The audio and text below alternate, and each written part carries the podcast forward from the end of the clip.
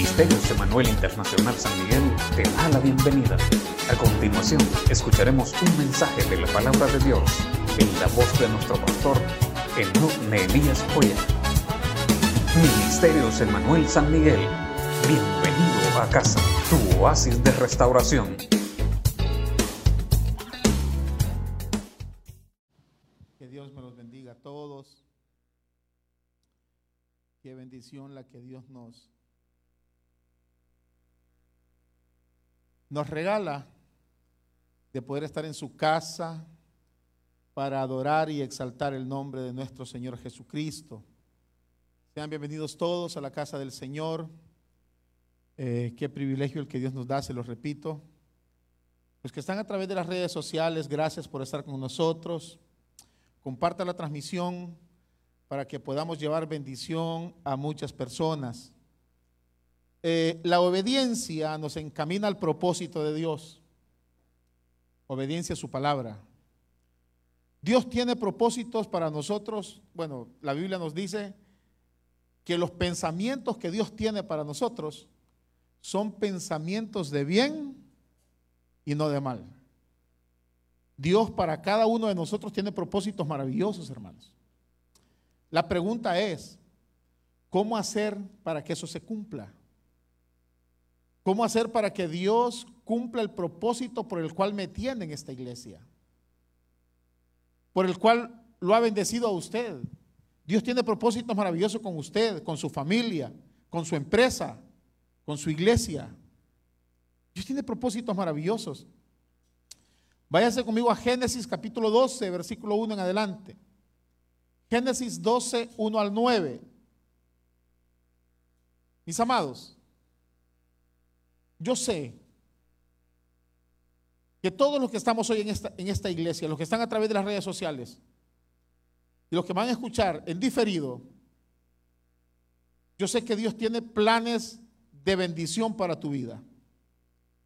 Aunque Satanás ahora mismo se haya levantado contra tu vida, contra tu empresa, contra tu familia o contra tu ministerio, contra tu iglesia, estoy 100% seguro de que Dios tiene propósitos maravillosos para tu vida.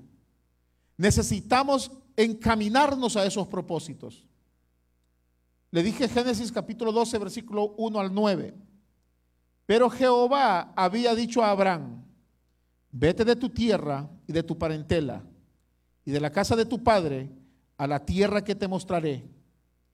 Y haré de ti una nación grande y te bendeciré y engrandeceré tu nombre y serás bendición.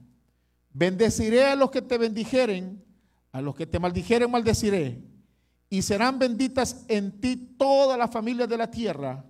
Y se fue Abraham, como Jehová le dijo, y Lot fue con él. Y era Abraham de 75 años cuando salió de Arán. Tomó pues Abraham a Sarai su mujer y a Lot, hijo de su hermano, y todos sus bienes que habían ganado, y las personas que habían adquirido en Arán, y salieron para ir a tierra de Canaán. Y a tierra de Canaán llegaron y pasó Abraham por aquella tierra hasta el lugar de Siquén, hasta el encino de Moré. Y el cananeo estaba entonces en la tierra y apareció Jehová a Abraham y le dijo, a tu descendencia daré esta tierra. Y edificó ahí un altar a Jehová, quien le había aparecido. Luego se pasó de ahí a un monte al oriente de Betel y plantó su tienda, teniendo a Betel al occidente y a Jai al oriente, y edificó ahí altar a Jehová, e invocó el nombre de Jehová, y Abraham partió de ahí caminando y yendo hacia el Negev. Padre, pongo en tus manos este tiempo maravilloso. Úsame para tu honra y tu gloria. En el nombre de Jesús. Amén, Señor. Y amén. Muy bien. Basados en esto que hoy hemos leído, puedo decirle con certeza de que así como Dios tenía planes maravillosos con Abraham y después Abraham, que es el mismo, Dios tiene planes con usted y con mí. Dios tiene planes con su familia. Dios tiene planes con su empresa. Dios tiene planes maravillosos con su ministerio, con esta iglesia. ¿Qué es lo que necesitamos hacer para que esos planes Dios los cumpla en nuestras vidas? Para que lo que Dios quiere darme, me lo pueda dar sin atraso, sin estorbos. Lo primero que necesitamos hacer para obedecer a los planes de Dios requiere, oiga bien esto, es bien maravilloso, requiere separación absoluta del mundo. Oiga bien, muchas veces nosotros queremos que Dios nos bendiga. E incluso venimos a la iglesia porque queremos ser bendecidos de parte de Dios. Y eso está bien, no está nada malo. Eso no está malo que usted y yo busquemos la bendición de Dios. Y Dios ha prometido bendecirnos, se lo repito. Dios ha prometido bendecirnos. Pero la bendición no nos va a llegar así por así. La bendición no te va a llegar solo porque te va a llegar porque Dios te lo ha prometido. Es más, hay personas que han recibido palabras proféticas de predicadores. No estoy en contra de una palabra profética que alguien haya dado a tu vida. Y gloria a Dios si te han dado una palabra profética. Gloria a Dios si te han dado dos, tres, cuatro, cinco, seis palabras proféticas. Gloria a Dios por ello. Pero la mejor palabra que nosotros podemos recibir es la que está en la Biblia. Y la Biblia a mí me dice que yo no puedo ser bendecido si tengo alianza con el mundo. No puedo ser bendecido. Dios puede darme algunas cosas. Dios puede darle ahora mismo a usted. No, mire, pastor, fíjese que gracias a Dios yo pues estoy con un pie adentro y otro pie afuera y fíjese que siempre Dios me bendice. No te equivoques. No se confunda. La Biblia a mí me dice que la bendición de Jehová es la que enriquece y no añade tristeza con ella. La verdadera bendición es la que viene de parte de Dios. Y la bendición de Dios no te va a llegar si tenemos alianza con el mundo. Si estamos todavía nosotros en el mundo, si queremos estar jugando a la religión, quizás usted va a decir, el pastor está así un poco estricto. No, para nada.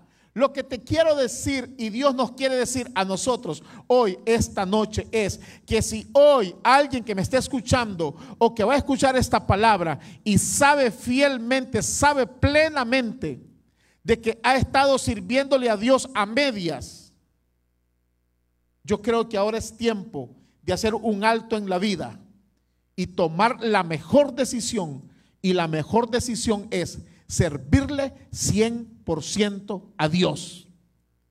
Quizá usted diga, lo que pasa es que es bien difícil. Para Dios no hay nada imposible, hermanos. Lo que para nosotros es imposible, para Dios todo es posible. Yo les predicaba el domingo y les decía que para servirle a Dios se necesita tener carácter varonil, lo que nos decía en 1 Corintios, ¿se acuerdan? Versículo que leíamos que dice Pablo a la iglesia de Corintios, tienen que ser, que comportarse varonilmente para decirle no al pecado. Hay otro versículo maravilloso que dice, el reino de los cielos sufre violencia y ¿quiénes lo arrebatan? Los valientes. Solo los valientes, les decía yo el domingo, podemos decirle no al pecado. Solo los valientes podemos terminar toda alianza con el mundo. Dios le dijo a Abraham, te voy a bendecir, pero tienes que salir de acá. Hay que salir del mundo para poder ser bendecido de parte de Dios. Alguien dijo, mejor no me hubiese conectado, mejor no hubiera venido a la iglesia, porque yo quería escuchar una palabra de ánimo, de aliento. Yo te estoy dando una palabra de ánimo ahora mismo. Yo te estoy dando una palabra de aliento, pero también no quiero engañarte, no quiero que nos creamos una falsa expectativa que podemos seguir en el pecado y podemos seguir esperando bendición de Dios. No, hermanos. No se puede. Perdóneme, pero no se puede. Es mentira.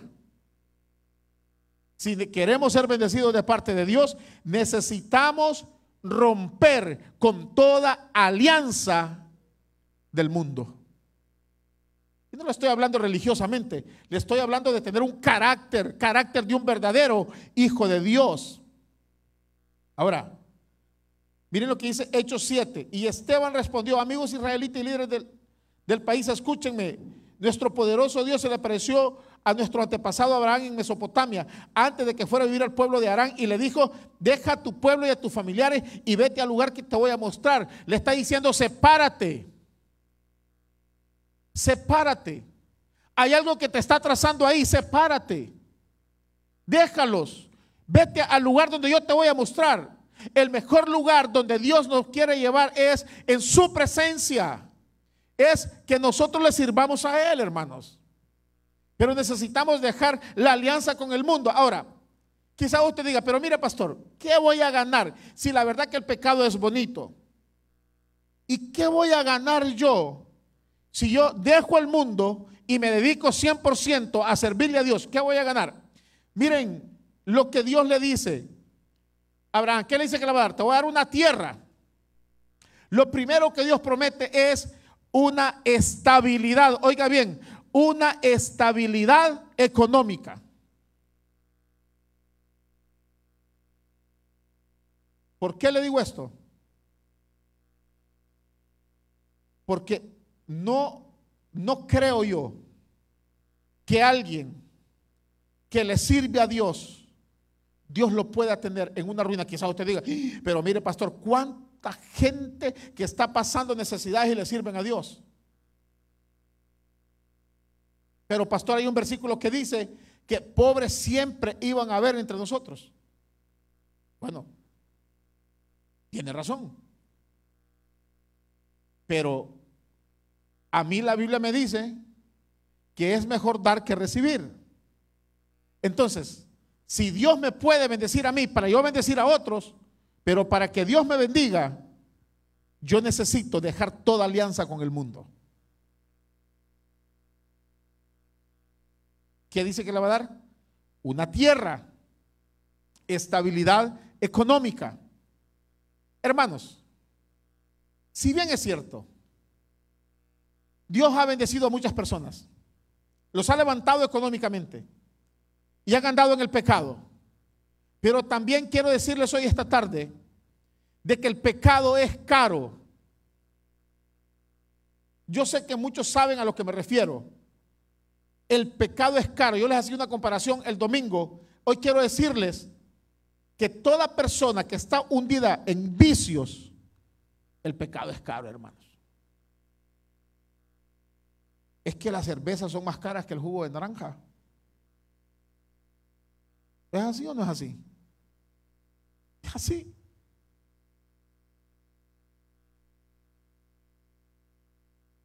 El jugo de naranja es más barato que las mismas cervezas. Y yo no he visto a alguien que de una sentada se toma seis jugos de naranja.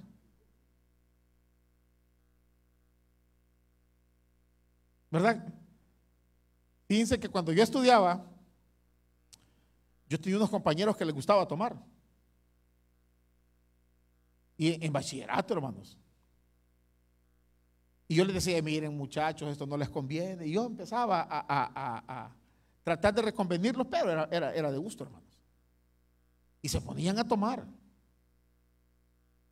Y me andaban ellos para que yo les manejara. Yo, gracias a Dios, hermanos, gracias a Dios y gracias a, la disciplina que hubo siempre en nuestra casa de parte de mi mamá y de mis hermanos mayores, eh, nunca he probado una cerveza, nunca he probado un cigarro, gracias a Dios.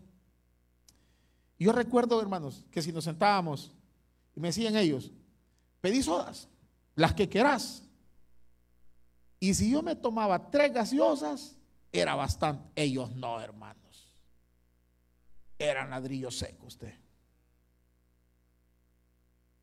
De 16 cervezas en adelante. De 16 cervezas en adelante. Qué bárbaros. El pecado es caro el pecado, aparte de que te desgasta tu vida espiritual, tu cuerpo desgasta tus finanzas. Hay personas que allá se peleaban por pagar las cuentas. Porque, ¿verdad? Ya cuando alguien está medio tomado, ¿verdad? Que pelean por pagar las cuentas. Y yo las pago. ¿Y cuánto es tanto? Aunque deje sin comer a la esposa, a los hijos, les vale. Pero Dios le dice a Abraham, yo prometo darte estabilidad económica. Te voy a dar un gran nombre, te voy a hacer famoso. Quizá alguien diga, pero ¿para qué necesito fama? Yo estaba preparando esto y estaba le leí en, traducción Reina Valera 1960, pero la traducción lenguaje actual dice, te voy a dar fama, te voy a dar un gran nombre. Quizá alguien diga, pero ¿para qué necesito fama? Como hijos de Dios, Dios ha prometido bendecirnos tanto que no vamos a pasar desapercibido en esta sociedad. Vamos a ser personas de influencia. Oiga bien esto que le estoy diciendo. Ministerialmente, vamos a influenciar a otras personas. Como hijos de Dios, como siervos de Dios. En el Antiguo Testamento vemos a los reyes que buscaban a los sacerdotes para que les llevaran la bendición. Tiene que venir el tiempo, oiga bien lo que le voy a decir, tiene que venir el tiempo donde los gobernantes tienen que hacerse de los pastores, de los líderes religiosos como asesores. No que nos van a utilizar para ir a un meeting, no. Nos van a utilizar para que los aconsejemos ya cuando sean alcaldes, ya cuando sean diputados, ya cuando sean gobernantes. Tenemos que ser personas de influencia. Usted tiene que influenciar donde usted trabaja. Yo necesito influenciar donde yo trabajo. Oiga esta palabra que le voy a dar. Le hablé ahorita ministerialmente hablando. Ahora le voy a hablar empresarialmente. La empresa suya tiene que ser una empresa de influencia donde usted esté. Tiene que tener un renombre, nombre grande. Su profesión tiene que hacerse sentir en la ciudad. Su trabajo se tiene que hacer sentir. Cuando nosotros dejamos de hacer alianzas con el mundo y le servimos a Dios, no podemos pasar desapercibidos, mis amados. Usted no puede pasar. La gente no lo puede ignorar. Quizás ahora mismo lo han estado ignorando. Pero cuando tomemos la decisión de dejar de hacer alianzas con el mundo, no podemos pasar ignorados. Tenemos que influenciar a otras personas. Esta iglesia tiene que ser una iglesia de influencia en esta sociedad. De respeto en esta sociedad. Que la gente va a ver que los líderes de esta iglesia tienen que respetarlos porque tienen la unción de Dios. Es que no somos cualquier cosa, no somos cualquier manta mojada. Dios le dice, te voy a hacer un gran nombre, vas a ser de influencia, no vas a pasar desapercibido, no te pueden ignorar. Para ahí Dios nos lleva. Va a ser una gran nación vas a ser una bendición que se esparcirá por todo el mundo. Usted y yo vamos a llevar bendiciones a otras partes del mundo. Oiga bien, Dios le da una palabra a Abraham y le dice, haré, haré, no dice tal vez, no, le dice, voy a hacer de ti una nación grande. Usted sabe la historia. Abraham estaba viejo, pero ese no era tanto el problema. Su esposa era estéril. Pero cuando Dios promete levantarte, cuando Dios promete bendecirte, no hay diablo ni demonio que pueda detener la bendición que Dios tiene para tu vida. Hermanos, yo lo reto ahora y me reto a mí mismo a que dejemos toda alianza con el mundo y se dará cuenta usted la bendición que Dios nos va a dar. No cabe duda que Dios ha cumplido esa promesa que le prometió a Abraham. Y no cabe duda que Dios cumplirá la promesa que Él tiene para usted y que tiene para mí. Número dos, obedecer a los planes de Dios requiere confianza absoluta. Oiga bien, no solo es, hermanos, no solo es separación absoluta del mundo. Número dos, requiere confianza absoluta en Dios. Es que nosotros podemos descansar en sus promesas. Es que nosotros podemos confiar en sus promesas.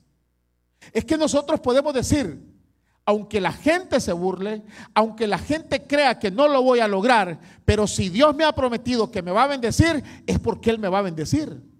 Si Dios ha prometido que te va a levantar, es porque Él te va a levantar. Si Dios ha prometido que vas a ser una persona de influencia, es porque vas a ser una persona de influencia. Si Dios ha prometido que tu negocio marcará la diferencia en esta ciudad, es porque la va a marcar, hermanos. Necesitamos confiar, depender de Dios. No dudes por ningún momento. Yo te animo a que no dudes por ningún momento del poder de Dios. Ahora, ¿qué necesitamos hacer? Tengo un amigo que está levantando un negocio en Santa Rosa. Fuimos con, con mi hijo Giovanni a bendecir ese local. Y le pregunto, ¿cómo va? Me dice, vamos, pastor, vamos bien. Estado, me dice, con una situación que tengo muchos clientes que quieren que meta bebidas embriagantes a mi negocio. Pero jamás voy a hacer eso confío en Dios que con lo que vendo ahora, Dios me va a levantar. Esa es confianza en Dios, hermanos. Eso es confiar en Dios. Confiar en Dios es dejar de hacer negocios sucios, aunque te iba bien, pero necesitamos confiar en Dios y que Él te va a bendecir cuando comenzamos dejamos la alianza con el mundo y comenzamos a confiar en Él. Abraham Dios le dijo, deja tu tierra y tu parentela, dejar la seguridad económica, política y material. Y Dios le dice, vete Abraham, yo te voy a bendecir. Dejó la comodidad, aventúrese, confiando en Dios dejar la seguridad familiar y social, arriesgarse, disposición a aceptar lo desconocido. Miren, hay empresarios que Dios va a levantar en esta iglesia y los va a levantar de la nada, hermanos. ¿Y cómo así, pastor? Gente emprendedora que Dios les va a revelar negocios y que van a ir surgiendo poco a poco si se paran si ustedes se separan o nos separamos del mundo, Dios va a hacer cosas grandes con nosotros. Dios va a hacer cosas grandes con esta iglesia. Le dice, cuando no tiene nada, no tiene hijos, no tiene nada. Y le dice, vete de tu tierra, de tu parentela. Vete a la tierra que yo te voy a mostrar. Y voy a hacer, voy a levantar de ti una nación grande. ¿Y cómo va a levantar una nación grande si Saraí es estéril? Te lo repito, lo que para nosotros es imposible, para Dios todo es posible. Confianza en Dios.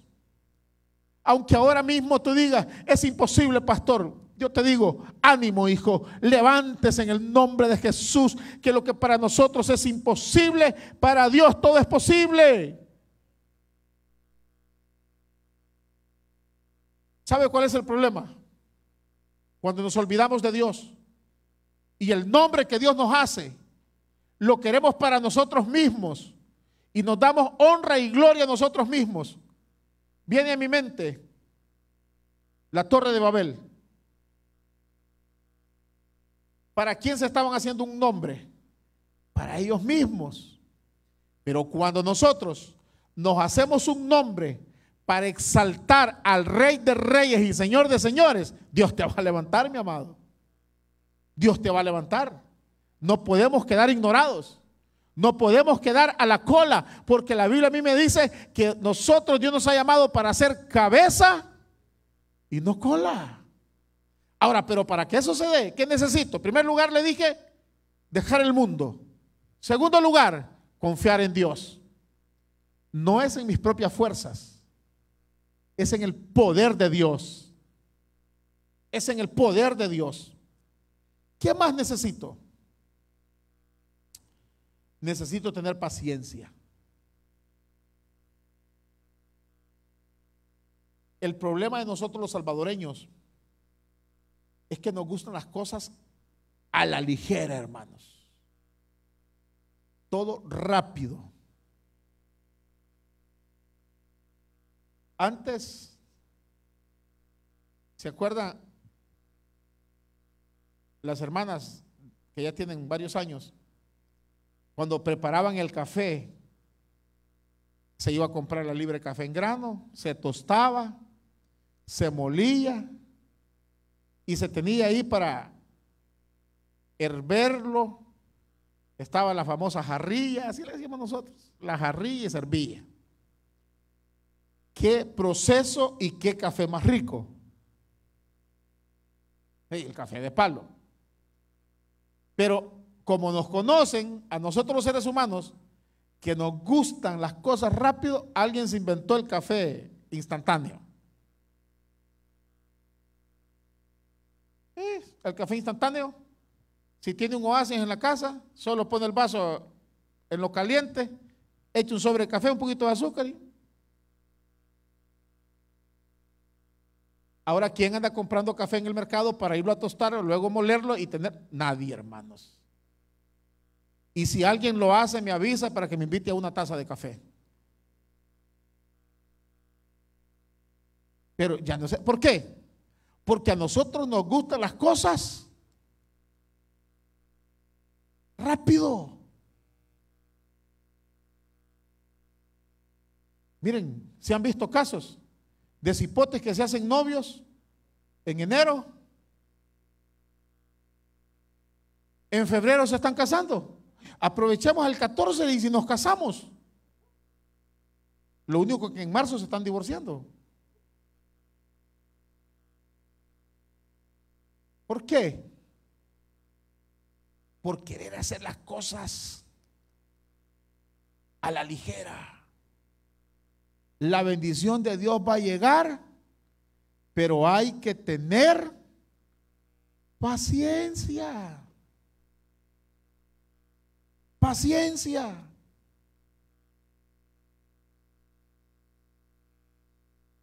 Hermanos, fíjense que Lot no sé si cometió un error, no sé.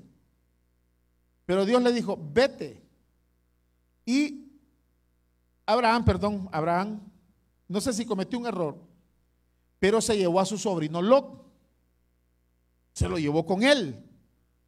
Dios no le dijo que se lo llevara. No sé por qué se lo llevó, pero él se lo llevó.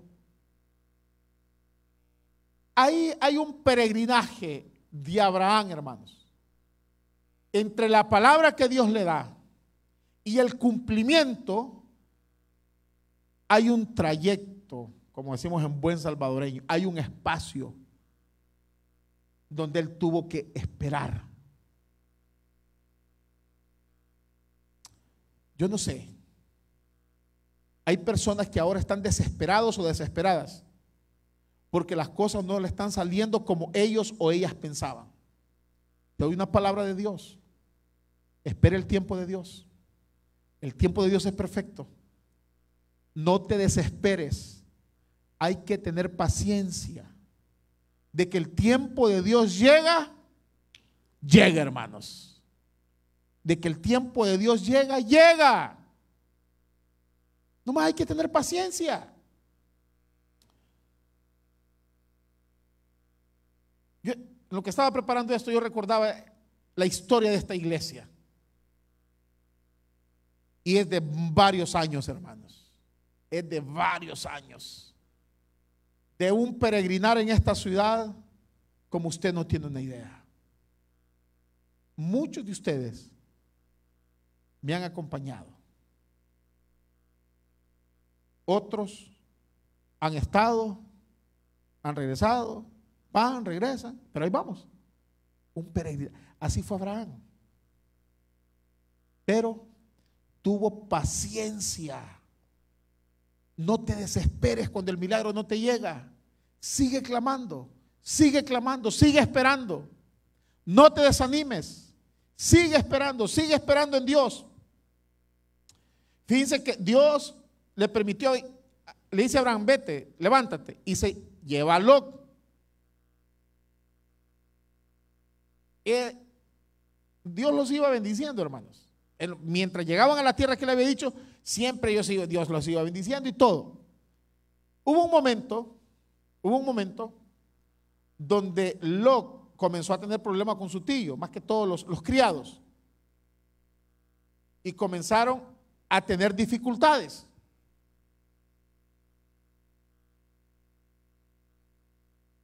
Entonces Abraham, con la sabiduría que Dios le había dado, y como él era el dueño de la promesa, esto es bien importante,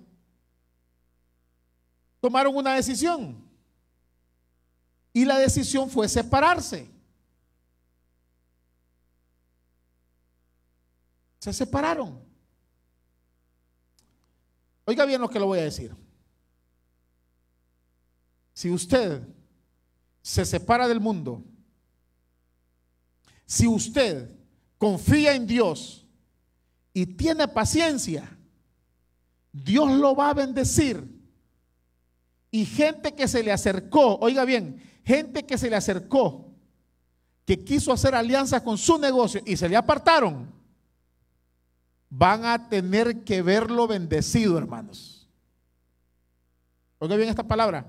Lo van a tener que ver bendecido porque Dios ha prometido bendecirlo a usted y bendecirme a mí. Pero miren qué importante esto que vamos a aprender ahora. Ellos dicen, no, nos vamos a separar, ya no podemos seguir juntos. Hay relaciones que es mejor que se separen. Entonces le dijo Abraham, bueno, Lot, nos vamos a separar. Ve por tu lado y yo por el mío. Y aquí viene la incógnita. ¿Para dónde me voy yo y para dónde te vas tú?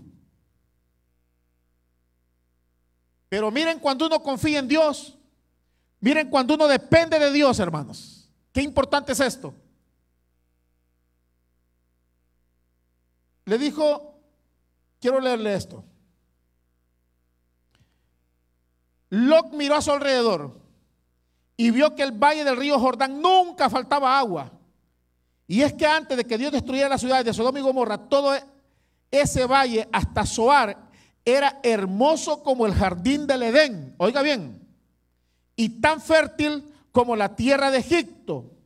Entonces, lo eligió. ¿Quién eligió?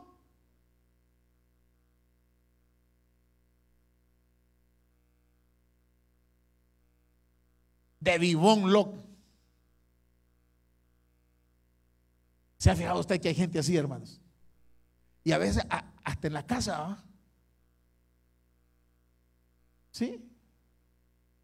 Vivones. Diga conmigo que Dios nos ayude. Y miren, sigo leyendo.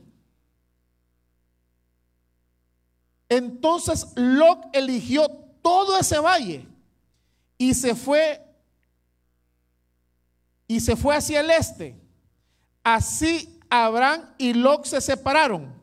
Abraham, se quedó a vivir en la tierra de Canaán, mientras que Lot se fue a vivir en la ciudad del Valle de Jordán, cerca de Sodoma. La gente de ese lugar era muy mala, cometía. Bueno, le voy a explicar algo que estaba leyendo en un comentario ahora.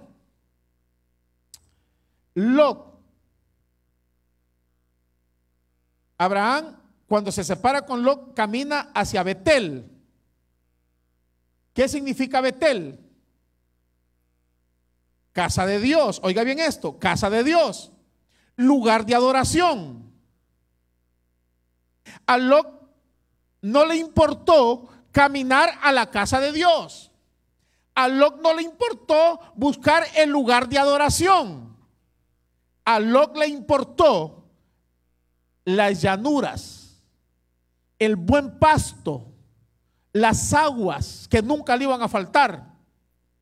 Pero Abraham, como era dueño de la promesa, a él no le importó eso, sino que él dijo, entre más me acerco a la presencia de Dios, más bendecido voy a ser. Ojo, ojo con esto. Muchas veces nosotros queremos ser bendecidos sin dejar el mundo, sin confiar en Dios y sin adorarlo a Él, sin servirle a Él. Perdóneme, perdóneme lo que le voy a decir, pero es que Dios no lo puede bendecir.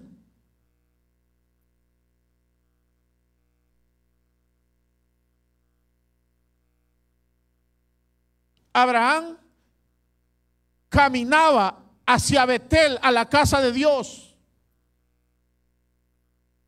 al lugar de adoración.